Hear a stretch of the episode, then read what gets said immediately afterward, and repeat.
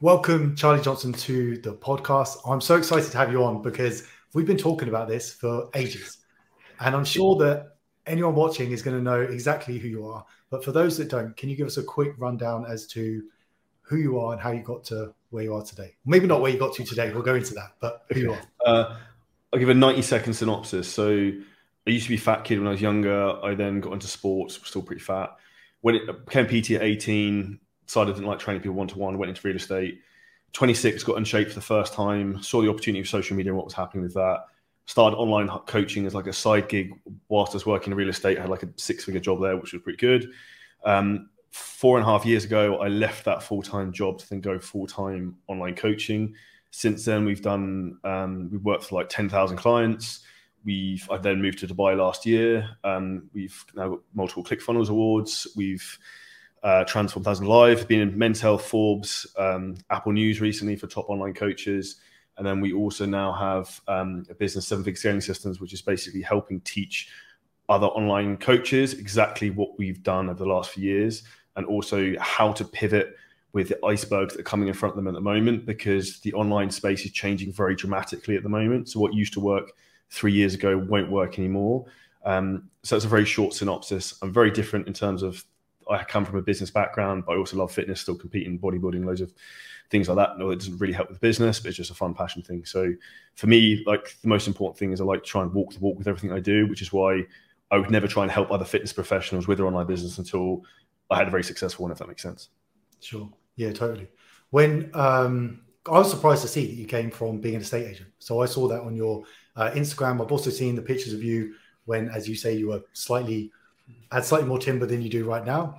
Um, so what with estate agency, what happened? Like at what point did you get to where you thought this just isn't for me, or like what happened there? Um, from day one, I knew it wasn't really for me. Like I didn't, I never really wanted to work for anyone else. I always wanted to be a businessman and do my own thing and like be in control of my own destiny. And I never liked being told what to do, which is, I think, as an entrepreneur, you necessarily that's just your nature, just the way you are. So um, for me, I very quickly realized that I hit a ceiling of like how much I could earn and where my career was going to go, and I was going to be stuck into the nine to five life.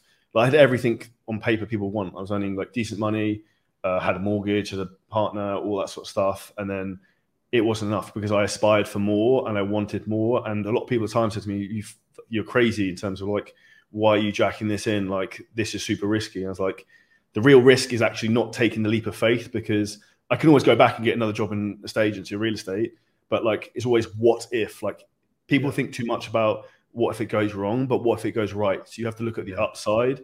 And the reality is, if you're in a position right now where you're wanting to get into online coaching and kind of stuck on the gym floor or stuck on a job, like you can always go back, but you you always have in the back of your mind if you don't do it, like what if? Um, yeah. So I think that's a really important thing for people to remind. I think it's the biggest shift is a mindset shift that's going to happen that people have to like throw themselves in the deep end and then they'll learn to swim. For sure. I, I always say that to people, exactly the same. I'm like, if you uh, take a look at your current situation and you are going to go forward and have a risk in something, if the worst case possible scenario is that you end up back exactly where you are right now, you haven't lost anything. So, like, what's stopping you from actually going out there and trying to make a go of it? It bamboozles me. 100%. And you, you see it over and over again. And respectfully, I've said this on quite a few podcasts. It's like, like we're both British, so we can say this, but I think it's a British culture that people people would prefer that you didn't try and you stayed in the steady nine to five and you stayed safe. Whereas if you look at like American culture, which is why I love Americans so much, is like they'd rather you tried and failed than you never tried at all. Yeah, for sure. I find that in Dubai as well. One of the key things I like about Dubai is I think because of the type of person that would come here, it's generally someone that's quite entrepreneurial. They're looking to grow or do something with their business. And so when I speak to people out here, everyone's very supportive and encouraging of each other to do better. Like you said, versus the UK, it feels like very much people are put in this like hole of you have to stay there, you have to do the nine to five. 100%. I think it's um, the two biggest things that will define your success in life are the environment you put in, uh, you put yourself in, and then the partner you choose. Because they're two things that define your success the most. And when in defining success for you and then starting out, how did you who did you surround yourself with or what did you do to if anything to help you go from like a state agent doing side gig as pting to then that first step of like going to actually being on your own that was interesting. In some respects, I look back now and I think people almost have it easier because there's so much more advice now. Whereas like five, six years ago, it was the Wild West. No one had a fucking clue what was going on. So just, you're just trying to figure all this shit out yourself. So um, I look back now and actually the two biggest people, I actually remember this. I used to drive around in my Mercedes station car. Uh, it's yeah. pretty cool. And uh, all I listened to all day long was Gary Vee and Grant Cardone. So like, right. they're the two biggest people who had impact on, on me. So to Gary Vee talks about like one of his books is Jab Jab Right Hook. So it's like value, value, sell. So like content, content, help people sell. And then Grant Cardone was just like hardcore sales training, like mindset and like removing limiting beliefs. And like the conjunction of those two, not fitness related, but they really opened my eyes in terms of thinking what's possible. So I think for anyone right now, you're fortunate because you now live in an era where there's so much free information that can help you get to the next level. And then more people have done that. Whereas previously, maybe like five, six years ago, I was scratching around trying to find someone to help me. There wasn't really anyone who could be like, I've done it. I've done exactly what you want to do. I can help you do it. There wasn't that. There wasn't that guy.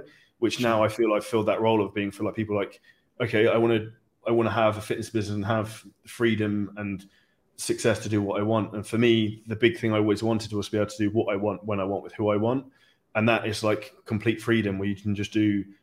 You can be where you want, wherever you want, work wherever you want. Like you want to move to Dubai, you can live in Dubai. If you wanted to move to Bali, I could go live there if I wanted to. Like that's freedom, right? And that's yeah. the life that we should all have to be free.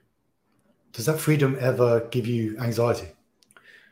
Uh, yes, in some respects, because it's a too much choice, which is why sometimes last year I traveled a lot and it actually caused me a lot of stress because I, I have quite a, I like to be quite structured in terms of like the way I run myself and being all over the place then means you mentally feel a bit all over the place and like from the fitness routine I like like training at the same time at the same time every day. Anyone listening to this who probably gonna be fitness related, you can resonate, yeah. right? So it's like I like to train at the same time, I like to eat at the same time. Whereas like if you're flying all over the place and you're in different countries all the time, that becomes quite disruptive as much as fun. And I think for anyone listening to this, it's important to think about the seasons of life. So you have to think like you have building seeds, like seasons of like laying laying down a seed to let the, the seeds grow, and you've got seasons of harvesting. So you have to go through a period where you're like you're settled, you're in a routine, you're in the grind, and like you're building the the the, the machine, and then you can have seasons of enjoying it. And I almost try and structure my year like that. Whereas like at the moment,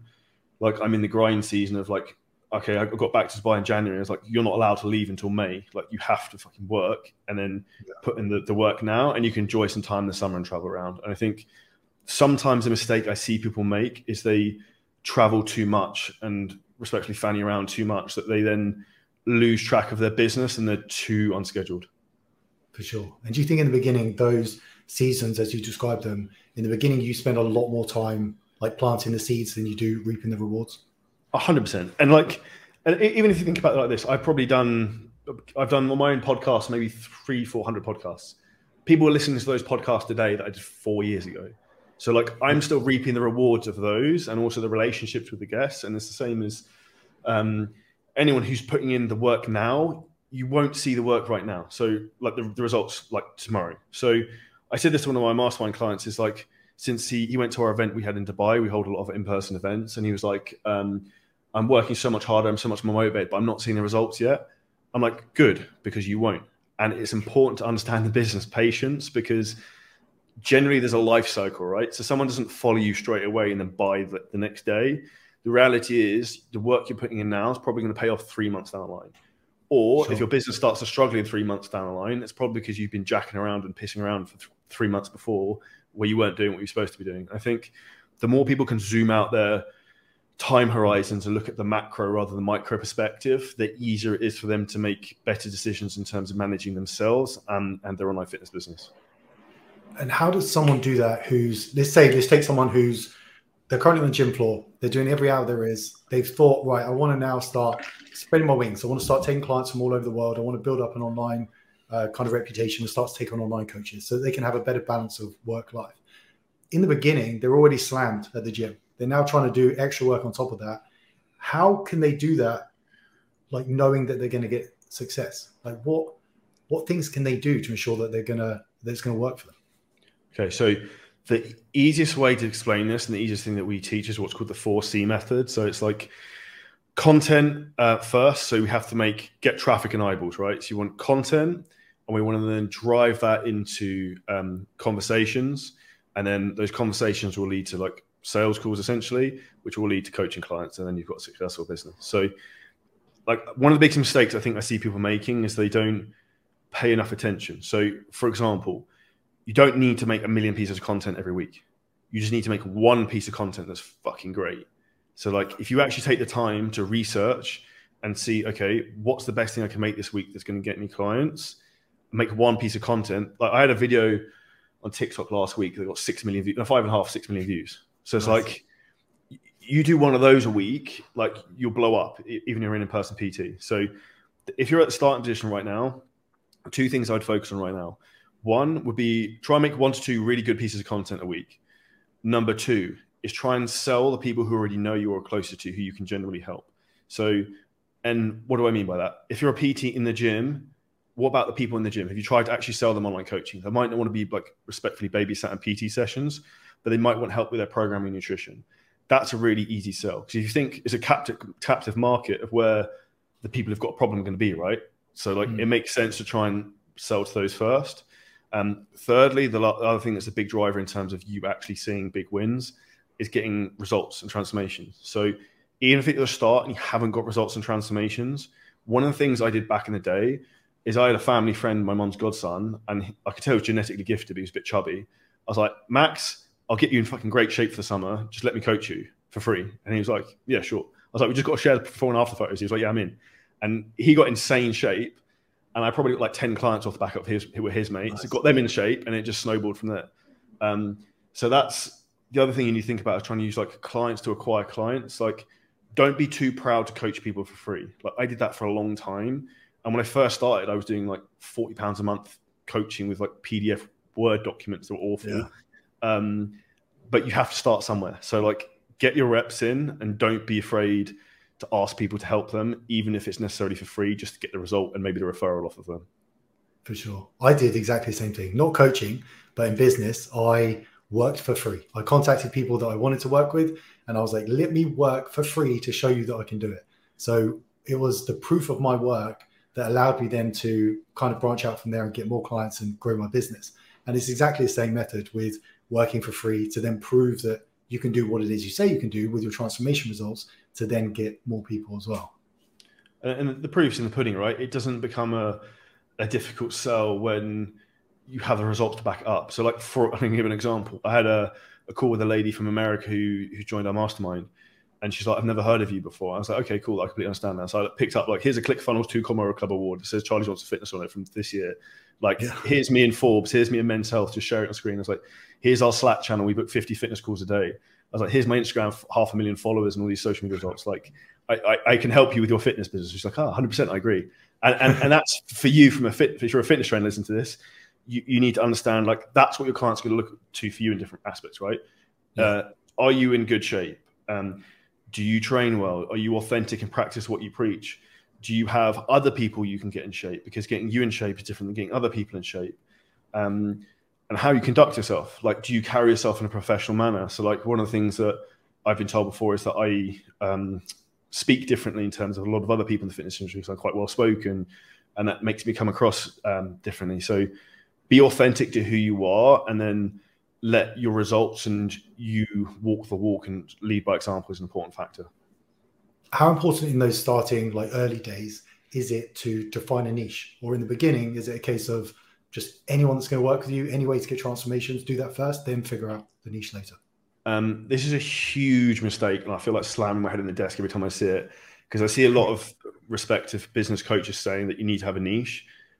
Think about this really logically, right? So, say my name's Sarah and I'm a PT in the gym, I've got 500 followers. Why am I going to sub niche down to like mums who are over 35 who only live in the UK and they only want to do Pilates to lose weight? like, and they're vegan. Like, the reality is, the niche of people who follow you who actually fit their demographic is so small it doesn't work. So yeah. the best strategy to do at the beginning is have a broad audience in terms of who you target, or who, who you're going to work with, right? And what you'll find over a period of time is you'll probably end up with a repeat type of client who keeps coming to you. That's probably where you start to niche. But and, and another way I'd look at this as well is probably target people who are similar to you. What's your backstory? So, for example, I'm not particularly relatable to um, mums with kids, for example, because I'm a 33 year old Jack guy lives in a penthouse in Dubai Marina. Like he's blonde, got blonde hair. Like he doesn't he competes in bodybuilding sometimes. Like it, it's not really uh, relatable. So it's important to understand like like Russell Brunson talks about this in ClickFunnels a lot. It's like being the attractive hero at the start of the journey. Like you want to be the person your clients like look up to. I think that's a really important thing to remember. Um, and people will look up to people for different reasons, and you need to be authentic to who you are. So, to give an example, one of our mastermind clients, Neil, was four times Mr. Universe, um, but he also ha- is a father of two kids, single dad. Um, and I was like, Neil, why are you not talking about this? He's like, just didn't think it's relevant. I was like, that's super relatable because how many people are busy fathers and aren't in great shape? As soon as he starts talking about that, then he's getting way more engagement and way more people coming to him. And it's an important thing to remember. Like, you don't have to be um, all in on one thing. Just talk about like who you are and what you do, and be authentic, which then can be, be relatable. People want to know, I guess, that that you get it. Like, if they're looking to you to be the person that can get the end result for them, they need to know that you understand what it's like. You know what it's like to have two kids, to chase after them, to do school runs and all that stuff, rather than just see like perfection, perfection, perfection, like on every post that you're doing on social. 100%. And even recently, I've tried to be more vulnerable about what I talk about with the problems that I have sometimes. Of like, I put a post up the day about I haven't been looking after myself because I've been working too much. And this is the exact opposite of what I would tell clients to do. Yeah, I've gone down this path of like, I worked from 3 a.m. to 9 p.m. basically the other day. It was like, this yeah. isn't smart and it's not going to be sustainable. And it's important often to actually show your flaws to your audience more than your strengths because people know that social media is a highlight reel. And sometimes the best performing content, and this is what we actually teach a lot, is what we call like low to high reels. So it's like, here's where I started, this was really, really shit, and this is how I am now. And like mm-hmm. talk through the journey of that process because that's what people buy into. They don't want to see chapter 12, they also want to see chapter one where you started. Yeah. How often are you doing these 3 a.m. till 9 at night days? Uh, not, not, not, not anymore. I mean, well, that was last week. So I, not anymore. But I, one of the most important things you'll find as the business gets bigger is, and I'm trying to take more stuff out of my diary. I need to keep, keep myself fresher. And I know it'll be the same for you because the most important thing I have to do is make good decisions. If my brain is fried and I've like stimulated to the nines and I've just been not not productive, um, my ability to make the right decision is going to be jeopardized. So I'd say what's important for anyone listening to this to understand don't compare where I am to where you are if you're, you're starting out. At the beginning, you have to hustle and you have to grind. So I like to talk about this was when I was an estate agent. I had maybe 150, 200 online clients. And at the time, I think I was competing as well. So I'd get up at like 5 a.m. to do cardio, then go to work in my estate agency job. And I'd basically do my online coaching when I was there and then I go and train in the evening at like 7 p.m. and I do a bit more on coaching when I get home and I go to bed and do it all over again. And like, yeah. that's the reality of what it takes at the start is like, it's on you. You have to do the work. But I'd also say in some respects, that's actually the most fun time. Like I look back yeah. and it's like, that, that, was the grind bit was like fun and um, make the most of it because when you come out the other side, you'll look back at it and you'll be proud of what you've achieved.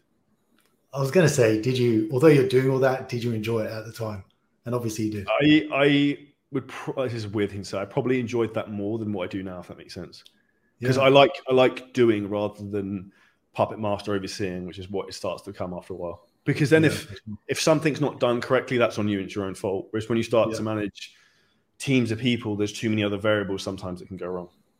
And things take longer with teams. Yeah. Like if you're in control of everything, if you want to do something, you can do it right now. Whereas if you've got teams, there's a process that has to follow to get shit done. I'll give an example. I found out about some AI software yesterday that I was like, I think probably about three o'clock in the afternoon. So I was like, I logged onto their site, checked it out, logged in, set up an account. Within 45 yeah. minutes, I delegated to everyone. It was implemented and done. I was like, but like, if I had told someone to be like, oh, you should go and watch this video and then get this software and then give it something, it'd be yeah. like two weeks later. So it's like, yeah. speed of execution, in particular at the start, is the key for you to move forwards. And I remember distinctly a moment. I went to um, a mastermind in the US probably in January 2020 or February 2020, uh, just before COVID happened. And I remember finding out something in a room as a strategy. I was like, oh my God, this is so obvious. And this is the best yeah. thing ever. And literally while I was there, I got my laptop open, like typed this thing up, posted it, and it worked straight away. Amazing. And like for me, it's always been that thing of like, if I find something, I'm like, how did I not know about this earlier? And yeah. how much money has this cost me not implementing it sooner? Yeah. And that urgency is one of the things that I see you be successful because you've got to. There's that saying is like life's a marathon, but it's actually a sprint. You want to sprint the whole way through it, and you've got to go yeah. fast. Like if you look at professional marathon runners, they actually sprint the whole thing, and that's yeah. almost the way you need to think with business sometimes. How long did it take you from? I mean, going from a couple of hundred clients online, doing the estate agency business, then going branching out doing online coaching. What point did you get to, if you did, where you thought, "Well, I need to figure all this shit out now"? Like, oh, like I'm working hard, I'm doing all these hours, all of this is happening, it's all growing, which is amazing, but now I need to figure shit out. Like, did that happen?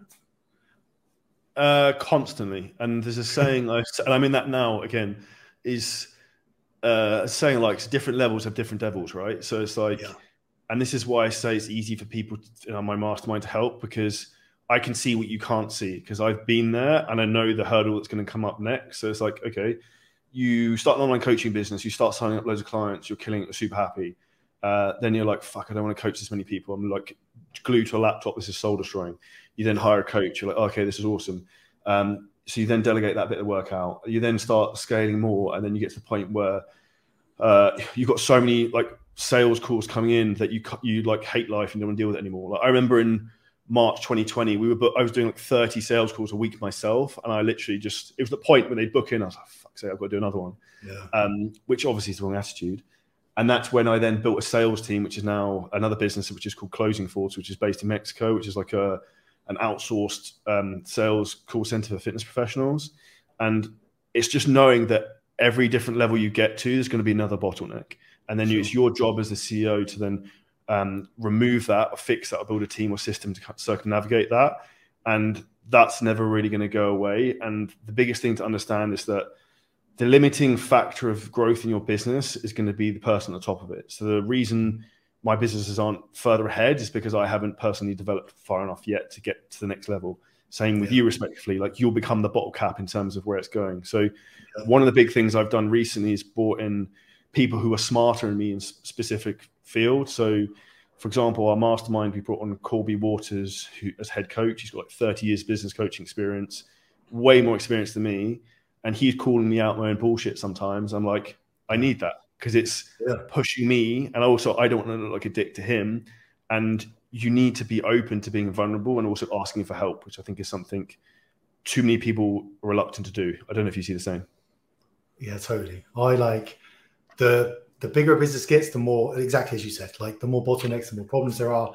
Um, and I've built businesses before, but never as quickly as Kahunas. Kahunas is ramping up very quickly, and within that, the team is growing quick. We're on constant hire, and so we've very quickly gone from a handful of people to 10 to 15 20 25 30 we're up to like 35 people now and i recently had a trip out where we've hired a coo to come with us to be an integral part of the business and there is so much shit that I didn't know that, like, from a COO perspective, like all these operations procedures, because I'm used to being the guy that's like, like you, like I log into the AI thing and I'm like, right, team, everyone do this now. Then I'll go and log into like some design thing. I'm like, right, this is what we do with this. Like, and then I would get frustrated when people would go to do something and they would like I've I realized that I would give shit descriptions. And it gets to like the end of three weeks, there someone's doing something that we talked about, they produce it, and I'm like, no, that's that's not what I wanted. Like we talked about this. Why didn't you get it? And it's because my processes and my delegation is that's the worst part of me. I just I'm terrible at it because I but, want everyone to operate at this level where I'm at, and that's not what everyone in the team does. Do you know why? Um, because I don't know because it's not their business. Because you're a visionary, like that's not your gig, and it's the same as me. It's like I'm actually terrible at training people in our own team because I don't have patience because I presume everyone thinks the way I do, which is actually why I'm great as a business coach because I'm then working with other people who think the same way I do. Otherwise, you wouldn't be running your own online fitness business. Yeah. And once you start to understand that or your blind spots, is then like, okay, this is what I'm really not good at. Maybe I should find someone else like a CEO to take charge of this. And yeah. like a really important task I'd recommend for anyone listening to this, um, if you get a piece of paper put line down the middle of it and put um, love on one side, loathe on the other side, and just literally write down everything you do, and either you love it or you loathe it. If you don't like doing something, I'm probably pretty sure you you're not that good at it. So, for example, yeah. I don't like micromanaging people. I don't really like managing people in particular. My attention to detail is not that great. I just want to execute and implement stuff. Um, so anything in that field, I'd move away. Whereas I would guess you're similar as me as like an uh, innovator that my zone of genius is coming with ideas and strategies and things to implement rather than seeing it through, if that makes sense. For sure, yeah. I'm big on like the conceptualization of something. I get how something should be and I can convey that. But then the bit I was missing was taking that conceptualization, documenting it all into requirements documents, processes, systems, and then having the team do that from requirements. So I was just literally my conceptualize my vision. Why doesn't anyone understand it? Why have we built something different? Um, so that's that was a huge learning curve. But that's you don't know what you don't know, right? And you you yeah. know a bit further down the line, like oh, fuck, I've, I've cocked it up, and that's one of those things that I often tell people is sometimes the value of someone helping you with your business or with your fitness is often not what they tell you to do; it's what they tell you not to do. That sometimes yeah, for sure. Do you see coaches kind of being their own worst enemy when they come to you and they're, let's say they're successful, let's say they've got 100 clients, 150 clients, but they're at this point where you said they're like on their laptop all the time, they don't have a life, they're starting to hate elements of it now. When they come to you, are there glaringly obvious things that they're doing that are just hindering their business? Uh, always, and it's always you're blind. You're blind to these things because you have cognitive bias. Because, for example, you're like, "Well, this has worked so long, it's got me to here." Yeah, it's got you to here, but it's not going to get you to the next level. Like, hence, if you're at the point where, and this will be for everyone that listens to this, you will be the bottleneck in your business. The big thing for you to understand is, okay, what's the next lever I can pull that can then remove this, and then we can go to the next level. So the biggest area most people get stuck is you've got three areas within the business to grow. So you've got uh, lead gen sales fulfillment. Nearly everyone gets stuck in lead generation, which is something that we've been fortunate enough to, to crush. And like the big risk a lot of people have is they put all their, their eggs in one basket. So, for example, they will just focus on one platform like Instagram and they'll get some joy with it. They'll just lean into that, which is great. The risk you have with that, if your IG account gets disabled, I had mine disabled before, your business is gone. Um, yeah. If IG reach goes down, which is at the moment, your business is going to decline. You have to diversify to have a safe and stable business.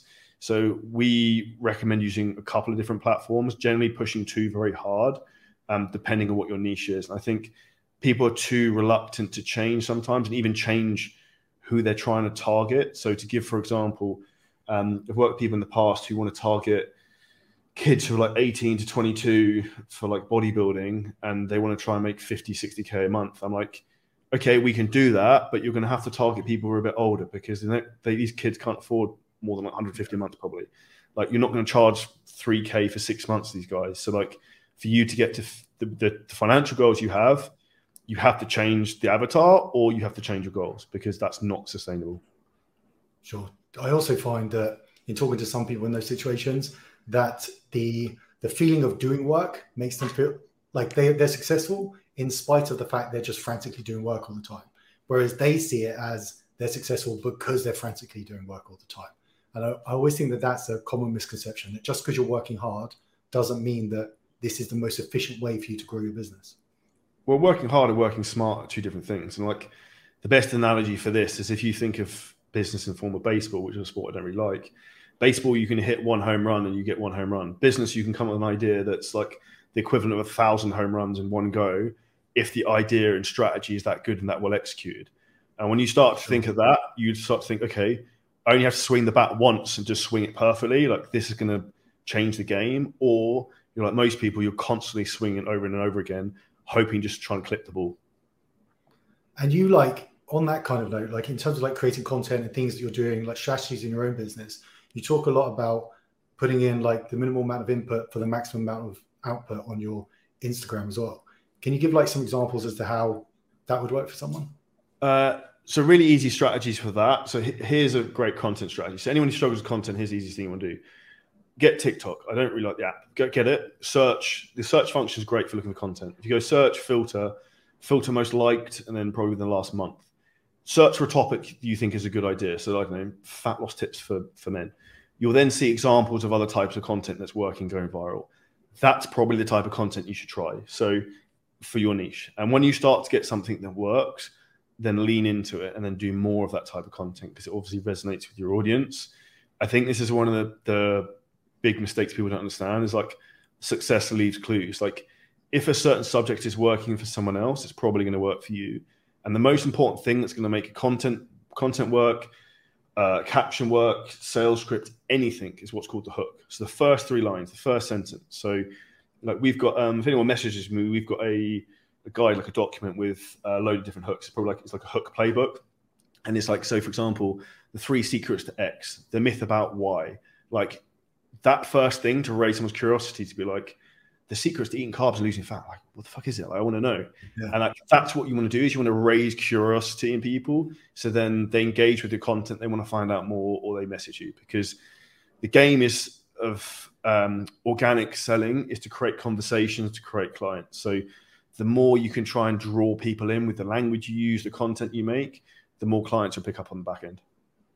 I remember seeing Mr. Beast uh, say something along the lines of when he started out, he got together like a group of his friends and they would all post different types of hooks, content, like different styles of videos. And then they'd get together at the end of each week and they'd all sit down and go, right, well, this worked, that didn't work.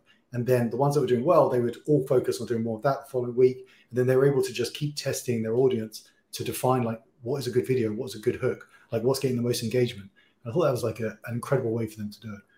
Yeah, I think people overcomplicate this. And when you start to apply logic and data to things like businesses data if you look at how what social media works is an algorithm it's numbers based right so it's like yeah. that's what's going to draw people in and i think a huge mistake i probably made back in the past and i had someone say to me who was one of my early mentors was that um, your content makes you look like a narcissistic prick and i was like yes.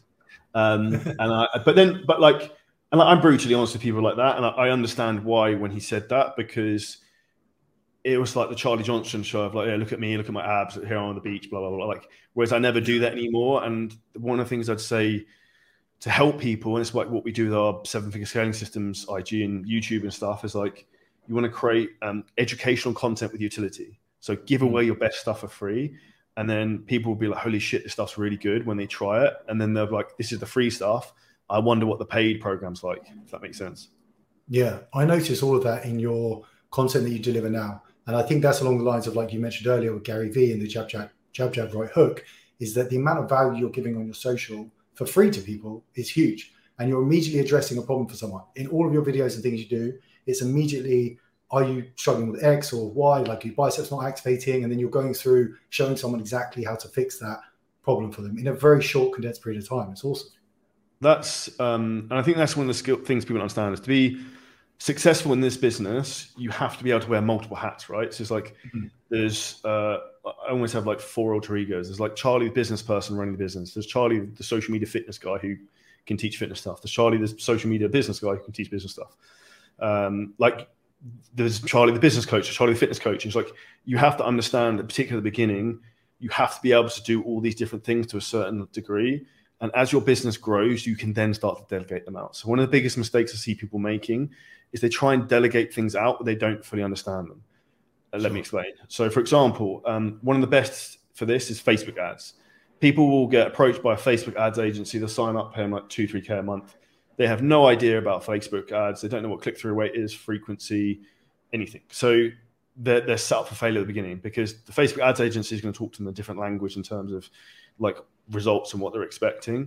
And ultimately the way I would say about Facebook ads, if you think about it like this logically, if someone's really, really good at running Facebook ads, they wouldn't run Facebook ads for you. They'd run Facebook ads to sell this purple shaker to millions of people on the internet and make loads of money yeah. rather than actually having to work for someone else. Agreed. It's um we in finding a person to do our Facebook ads was more we wanted to someone to come in at our level to have like discussions about our marketing, our vision, everything we want to do, and for one individual to be able to help us with it as opposed to a company for that exact same reason. We've tried companies before and they there's no they don't give a shit if you sell or not. They just want the money you pay them each month. Yeah, exactly. And that's it. Um, um so in, yeah. Sorry. I was gonna say in you're talking about bringing different people in, delegating. What who was the first person you brought in and why did you think it was the right time to do that? Uh, I'm gonna ask you, who do you think it was? Uh, well, the first person you brought in? Yeah. Uh, someone to handle admin stuff? Oh, technically, maybe yes. That was my wife at the time, but um, the uh, it was content. I had a videographer. So, oh, okay. And, yeah. and if, if you take this back to like rule number one of making money and selling stuff is people don't know who you are, they can't buy from you. Like if like if I didn't know you, I can't give you my money to pay for kahunas. So I have to know about the brand, the person, and believe in it. If they don't like, if you're listening to this and you're struggling to online clients, not enough people know you. The more people know you, the more money you'll make, and that's the fact of life. If you genuinely, and a second thing, I was I spoke at um, a business seminar in what was it October. Uh, me, Mike Thurston, my friend Frank, and a couple other people. If you look at the most successful people there, they're all in the best shape. They had the biggest social media followings. Like, there's a reason people are getting attracted to these people. Is because like they have the traffic, they have the reach, they have the audience.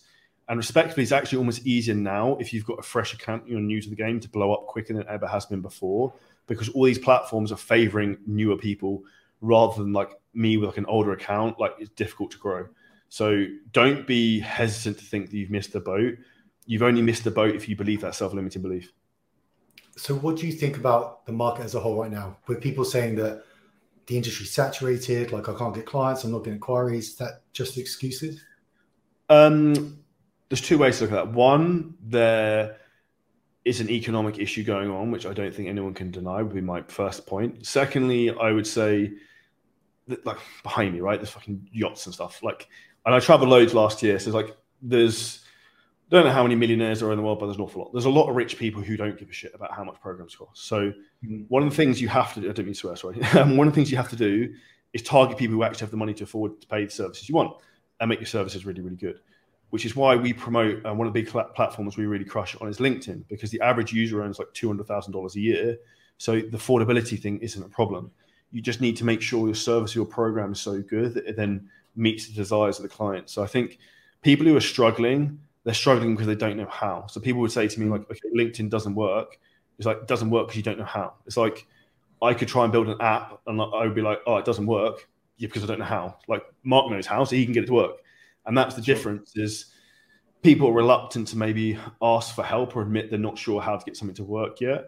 And one of the things that I've been very good at is being humble enough to know the more I know, the less I feel I know, and constantly asking people questions. And one of my favorite mm. sayings is, "A genius doesn't have great answers; he asks great questions."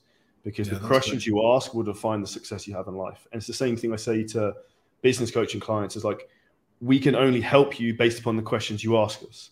So if I don't know what you need, I can't serve you the best or solve your problem. So mm. the most important thing anyone can think of every single day is like, what is the biggest thing I need right now in my business to move the needle or improve my own personal development? And I, I couldn't agree with that more. I, in any situation that I go into, I assume that I'm the dumbest person in that conversation. Like I want to absorb as much information as possible from people, and at the same time, if I say something, I want people to question me and to like make sure that what I'm saying is true, like to challenge my ideas and challenge things that I say, because that's the only way I feel like I can grow as a as a person to ask those questions, to have people challenge me, like so that I'm forced to continue to to grow and build my education. Yeah, and that's the point of life, and that's what two things I say. What makes men in particular happy is progression, and then secondly, like life is a game of skill acquisition. So if you look at like building an online coaching business, for example, the more skills you acquire and you stack on top of each other, they're like multiply off each other, right? So it's like, mm. okay, first you get good at coaching, you become a great coach. Okay, that's one skill. You then become really good at terms of making content and getting traffic. Cool, that's second skill. You then get really good at selling people on the phone. That's third skill. You then like you can then scale pretty well. Then you've got the next problem is okay, I now need to become a leader and manage a team and manage systems and structure. That's a different skill. And you can see at different levels of as you go up the, the income graph and this is business scales, you will need a new skill at that point. And um, the, the, fastest way to get to that skill, in my opinion, was two ways. I like reading books, but sometimes can be long winded. But it's just go to someone who's already done what you want to do and just ask them. So, like, hmm. I have a great network of friends and people who help me who are literally be like, I got this situation. What would you do? And I'll be honest, I'm experienced enough sometimes now to be like, I completely disagree with you and I'm not going to do what you said. Yeah. But I still ask people just to see what they think. Sure. Sometimes even a different perspective shift on stuff can be a huge benefit. 100%. I often just have like conversations about something with no intention to be necessarily asking someone about something, but we're just chatting about stuff that's going on. They might say just one thing that gives me like a huge perspective shift on something, and then I'm off like doing the next thing that we need to be doing. Yeah, and, and that's a huge thing I think to understand is that, and that's why you've been successful is because you're open minded enough to understand that you don't know everything and you never will know everything because you can't be the master of everything. And even like anyone who says they're the best at something, like there's going to be someone somewhere else who's going to be better than you. I think actually, yeah. when you come to Dubai, it's actually a very humbling appearance, oh, yeah. experience, right? Because it's like, I don't know, like it's easy for people to like bowl around the UK, Billy Big Balls, because for whatever reason.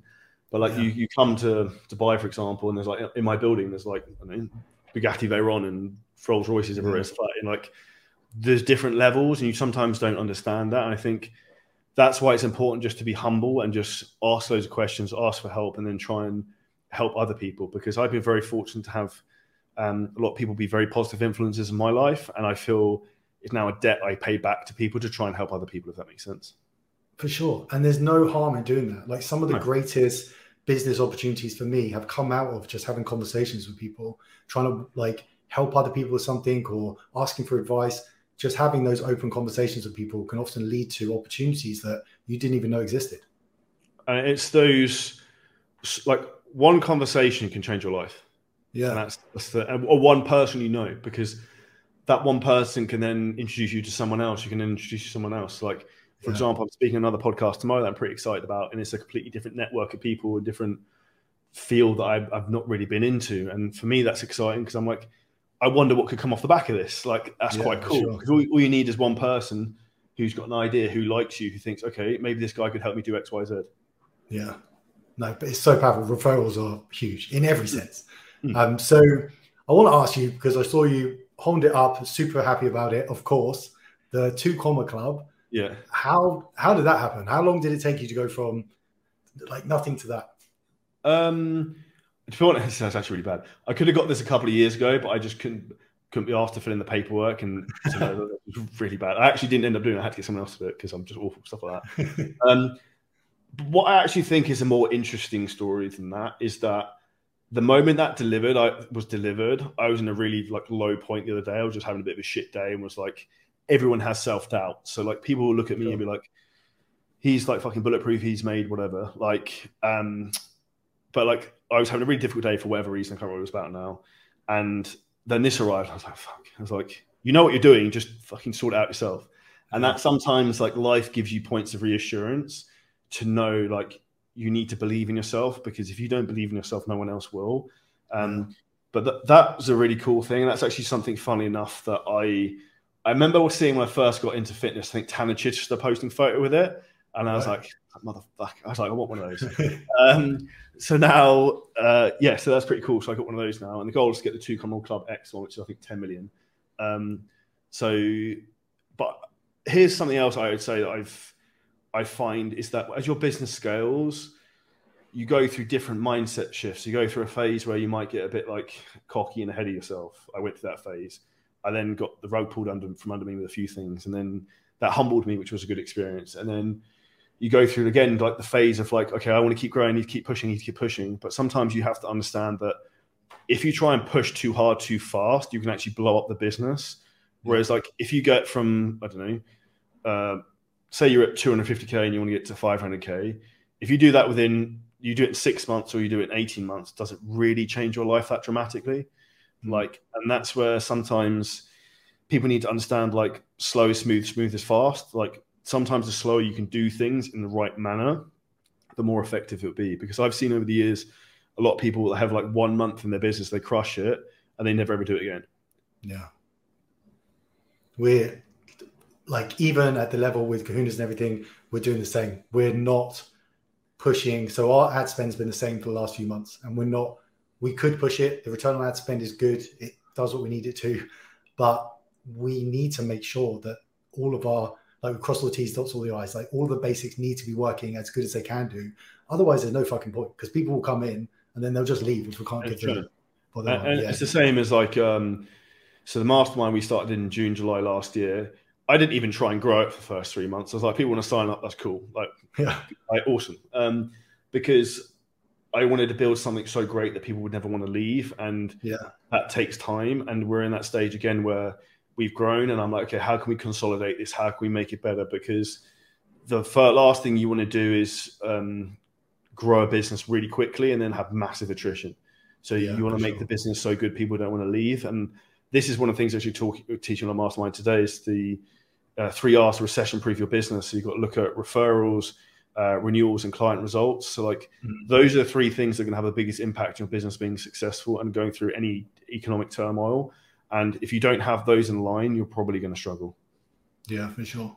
I think it's so important to build like a loyal, like army, just community of people that, that are with you. And that's like inside Kahunas. I'm so grateful for all the coaches. Like if you're in the Facebook group, every day it's so active. Like there's so much stuff going on in there. I get messages from people, like WhatsApps from people, like and having that, and then people just displaying it online for us. Like we don't ask them; they're just posting about it all the time. It's like phenomenal to have that within like a, a business. The and you actually took one of my favorite words, uh, community, because anyone listening to this, I don't know if you've heard the expression like entrepreneur island. Is like when you're in your own business, you feel very alone. It's very lonely, particularly if you're an online coach. You work at home, like it, it can be very lonely and isolated existence. And I had a few people say that to me when I started the mastermind. It's Like, I love the community, and that for me is like the big thing, right? It's like how, can we, like, how can we make a community that's so great that everyone loves it and helps each other? Because there's more than enough clients to go around in the world. There's like 100, I think it's like 100 million men in the US who fit our fitness client avatar, right? So it's like, yeah, you don't have to worry about competition. It's just supporting each other and that expression like saying like with your facebook group is like two eyes are better than one because yeah. someone's going to come with an idea that maybe you haven't thought of i haven't thought of that but like would be a sick addition to the app and that's how you get continual progressions you have multiple streams of input and different perspectives yeah for sure it, yeah i can't tell you how much even just as a business owner though and if you're a coach someone that's growing out their business when you get a message from someone that just says how grateful they are for you for providing the service to them it like I've had days where just like you, three o'clock till nine o'clock. I woke up next day, I feel like shit. Come to my inbox and there's an email at the top, and it's from like a coach who's just like, "This is the most amazing thing ever," and I'm just like, "Do you know what? It's all fucking worth it." Like in. It's amazing. and, and do you find it's funny that life serves you those things when you really need them sometimes? Yeah, it definitely does. It's because I, I remember the specific email. This was only like three days ago. It was an all nighter situation, uh, two days in a row and then I woke up and it was just almost like I guess imagine your imagine your comp prep. You've done it many times, but when you know you're knackered, you're tired, but you know that if you want the end result, you're going to have to get up and do your cardio. And you wake up and you're like, I can't bother. It's like it's just I don't want to do it. That's how I felt that morning.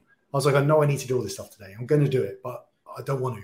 And then I woke up to this email and I was just like, it couldn't have been better timed. Like it just changed everything. Perspective shift, and that day was phenomenal.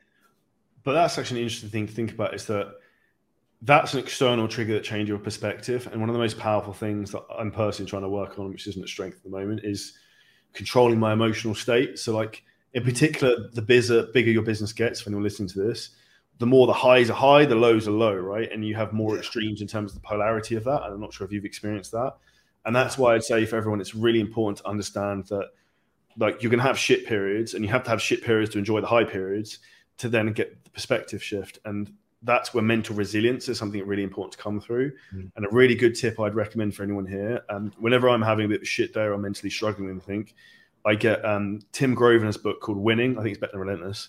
And I read a chapter of that, and instantly it like realigns my mind of like, you fucking got this, you got motivated. And like, even I just looking now, funny enough, uh, Corby, our head coach, said something on one of our um, training calls the other day. It was like, uh, be exceptional to be average. So I've literally got it. I wrote on a sticky note and stuck it in front of my computer screen.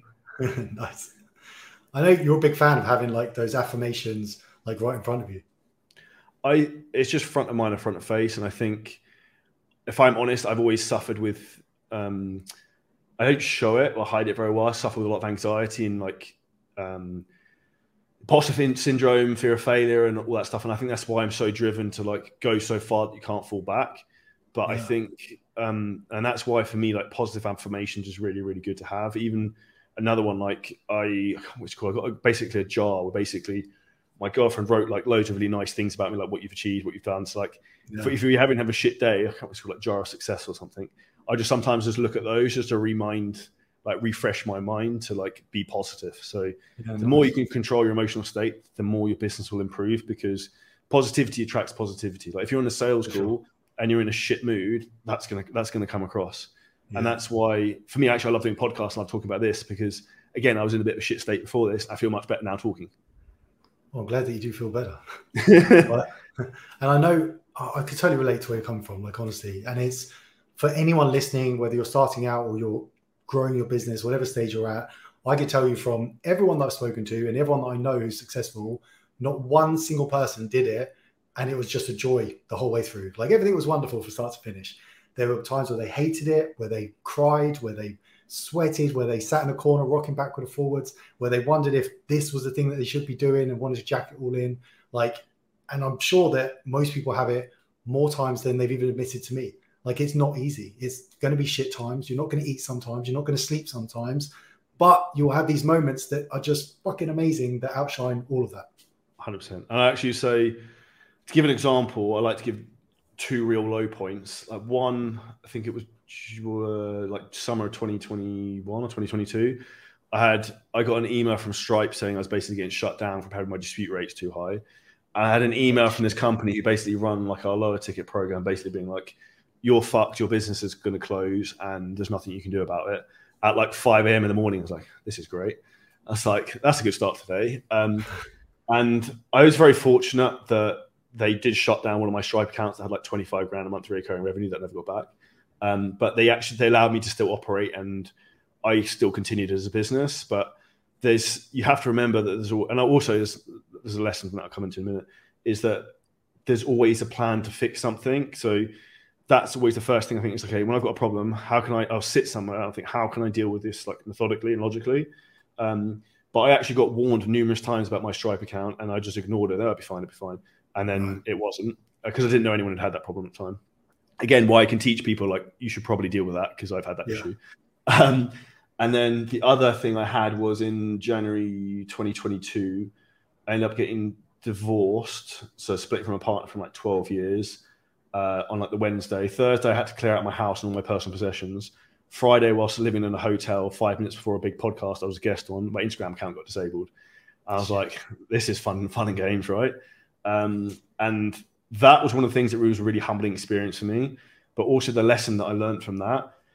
I remember sitting in the DoubleTree Hilton Hotel in Kingston in the breakfast area, working out, okay, how much revenue was I making from my main Instagram account? How much revenue was I making from my second Instagram account, paid ads, LinkedIn, email marketing, Facebook? And it's like, okay, cool. If we strip this all back, I can still be profitable and run a successful business even without Instagram account. So whatever happens, I will still be okay. Um, fortunately, I did manage to get my account back, um, but again, it's certainly a big lesson, and that's again why I push to people of like diversification. And I say things because I've been through things. I don't want people to have the same problems that I've maybe had or challenges. And with that ex- event, for example, I'd always been planning for that day to come. Hence, why I'd always used multiple platforms. Sure. Did you, has there ever been a point where you've just thought, enough's enough, like, fuck it, I don't just, this is too much, I don't want to do it? Uh, yeah, a lot of times, to be honest. Um, What, and I think what keeps you going? uh, what's the second choice? Do you know what I mean? Like Yeah. I I I love the game and I love business and I I'm almost like an addict. I love the thrill of it, but there's sometimes you're like, I fucking had enough of this. I just want to go like hide on desert island for a month. But um, Yeah. the, the, the one thing I'd say to people is that earlier in your life you're more successful.